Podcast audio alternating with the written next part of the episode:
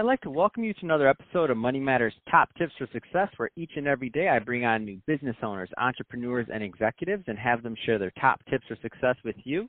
My name is Adam Torres. You can follow me on Instagram at Ask Adam Torres. Keep up with my book releases, book tour schedule, signings, all that other good stuff. Love to connect with you there. And as always, if you'd like to apply to become a co-author of one of my upcoming books, just head on over to the website, moneymatterstoptips.com, and click on Become an Author to apply. All right, so today I have David Gardner on the line. He's the founder and CEO over at Color Jar, which is a brand strategy design firm. And he's also the host of the podcast, The Big Jump. David, welcome to the show. Thank you for having me on, Adam. It's great to be with you. So I'm excited to get more into what you're doing over at Color Jar and also your podcast, The Big Jump. Always love to recommend um, great podcasters out there and great content. Um, but before we do that, let's get a little bit more into your background. So how did you get started uh, in business and as an entrepreneur?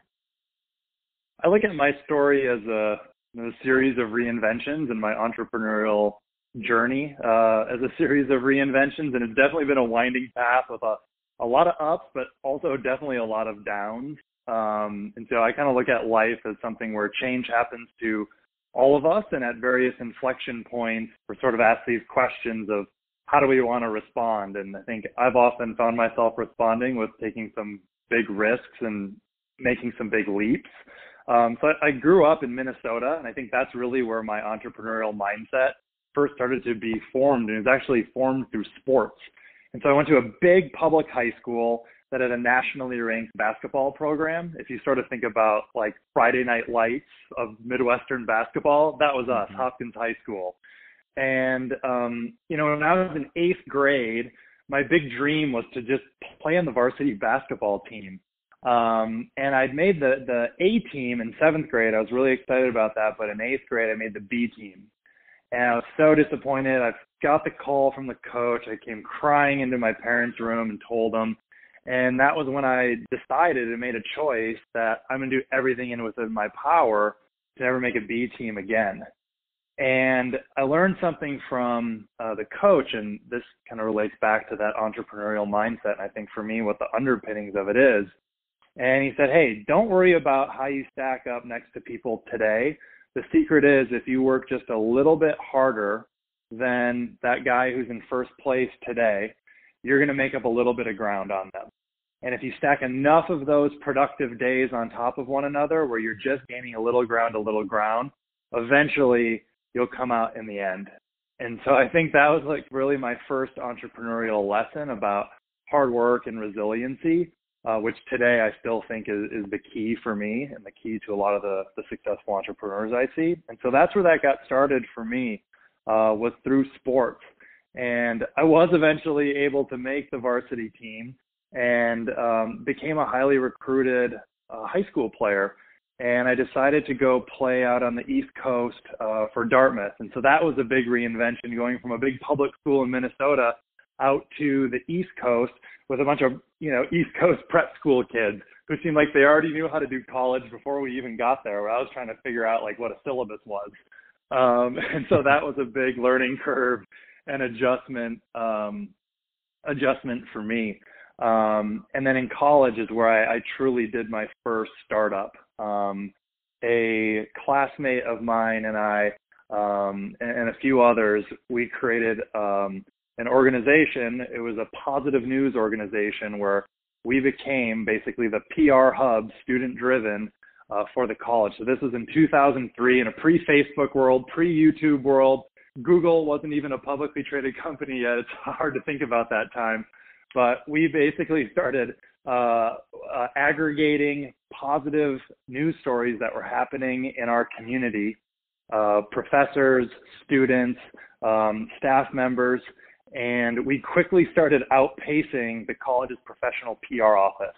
I said, wow, this is pretty cool. Wow. I think we're onto something here.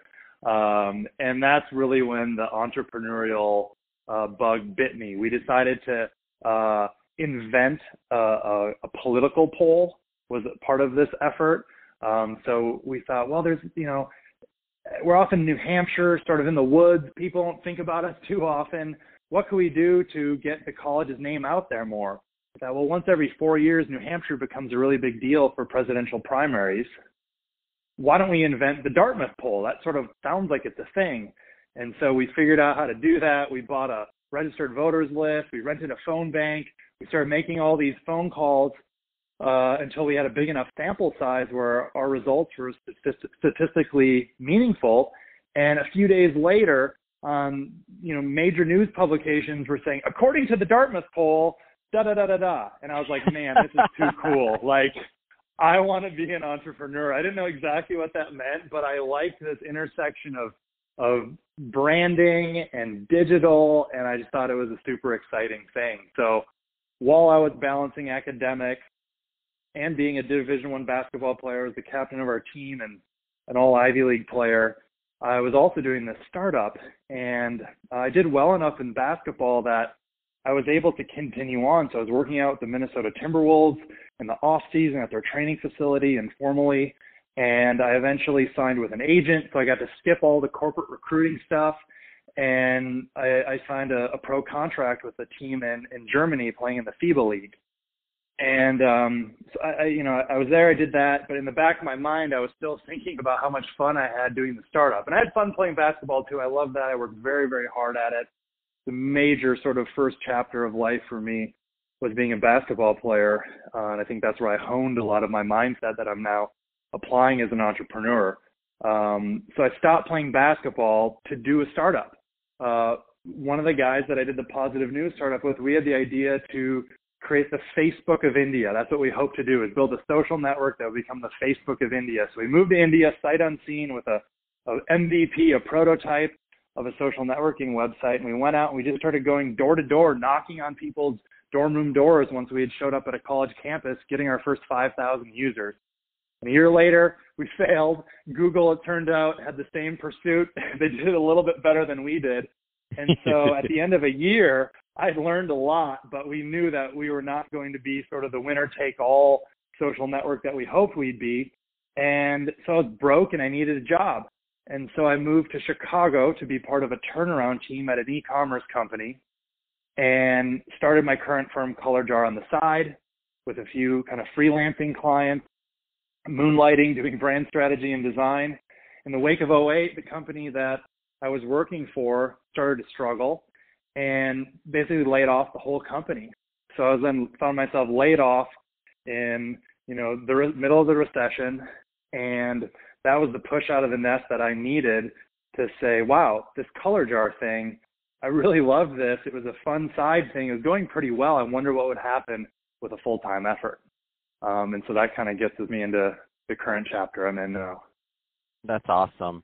So, um, so, so that being said, I mean, definitely a lot of ups and downs and sideways and everything in between. I, lo- I love, I love, um, I love your, I love your journey because it has a lot of twists um, and a lot of learning moments. If you were to, if you could go back and tell that David that was just getting started all over again, again with the benefit of hindsight, right, being 2020, mm-hmm. um, give him some advice. What kind of things would you tell him? I think one is just to keep uh, following his curiosity. Um, I'm a big believer in paying attention to ourselves and trying to focus less on what we think we should be doing or what the world is telling us to do or what gets celebrated in the media and instead just paying attention to ourselves and our own curiosity. I think that's a really good starting point um, for anyone, whether you want to have a more traditional corporate uh, corporate career or whether you want to be an entrepreneur. Um, I think a lot of us get caught up in trying to find our passion or you know the thing that you want to do for the rest of your life, and that puts so much pressure onto it. And yeah, the the story that I've lived so far has been a winding path. It has been a lot of ups and downs, but the the through line for me is that at each step along the way, I would say that I was following my curiosity and also going for it and, and taking a risk and thinking, well, the worst thing that can happen is I, I kind of fall flat and I get back up, dust myself off, and try the next thing. Um, so I think I'd say focused on that. I think there were a few times during that journey where I did get caught up in, you know, what I thought I was supposed to be doing or, you know, what I was what I was chasing or what would get celebrated. I think for a while like I didn't understand what type of of business I wanted to be big venture funded, you know, hit the home run, try to start a massive company versus starting something that was meant to be more of a boutique company, which is now how I think about um, my brand strategy and design firm Color Jar. And um, so yeah, those are kind of some of the lessons. Is I think for the most part, I've done well when I focus in on myself and listen to my own instincts and follow my own curiosity. That's awesome. Uh, and, a great transition. Let's get more into Color Jar. So tell me about the firm. Sure. So we are a brand strategy and design firm and started it uh, 10 years ago, or 10 years ago was the push out of the nest. Um, and so I'm really excited to be uh, celebrating the, the 10 year anniversary of that this summer. That's awesome. Congratulations. And That's amazing. It's an accomplishment. Thank you. It is. It is. Thank you. I, I appreciate it. I'm trying to do my best to kind of to soak it in and, and really appreciate um, what that means. And so we have a a focus of um, of of doing brand strategy and design. We start working with companies at key moments of change. So, you know, the theme for my life really and my, my professional life is reinvention. And so we work with companies when they're at this moment where they need a reinvention, a brand refresh or a redesign or a rebrand. And um, that's where we come in. We help them at really the foundational level to define the timeless elements of their brand. So their positioning, how they fit into the world, right? Like what's their remarkable ability? Who's the audience that they're going to, to serve and attract? What's their competitive landscape look like? How do they find a piece of turf that they can claim and own and defend? Looking at the company's purpose, their mission, vision, and values, looking at their, their brand's personality. How do they come across to folks? So that's all the brand strategy part. And then we bring that to life through design. And so designing both visually and verbally. So visually logos, um, colors, uh, imagery direction, all, all, all that you see from a brand and then verbal design, all that you hear from a brand, so kind of the key messages and communications. And then our ongoing relationship with clients is that of the brand guardian. So we watch over it, we help it grow, we make sure it's in alignment. Uh, all the different departments. People usually hear brand and think about marketing. That's a piece of it, but your brand has a lot to do with human resources um, and your people and your internal culture as well. And so we're able to sort of, as the brand guardian, to take a holistic view of the company, figure out where the brand is showing up and how it should be showing up. Um, so that's a bit what we do. We have a specialty working with brands that revolve around a guest experience. So if you think about hospitality, like restaurants and hotels, if you think about real estate, apartment buildings, office buildings, destinations, um, venues. Uh, that's really what we specialize in. That's about 80% of our business. And then the other 20% is a collection of high growth startups, nonprofits, and other things that keep it fresh and interesting for us.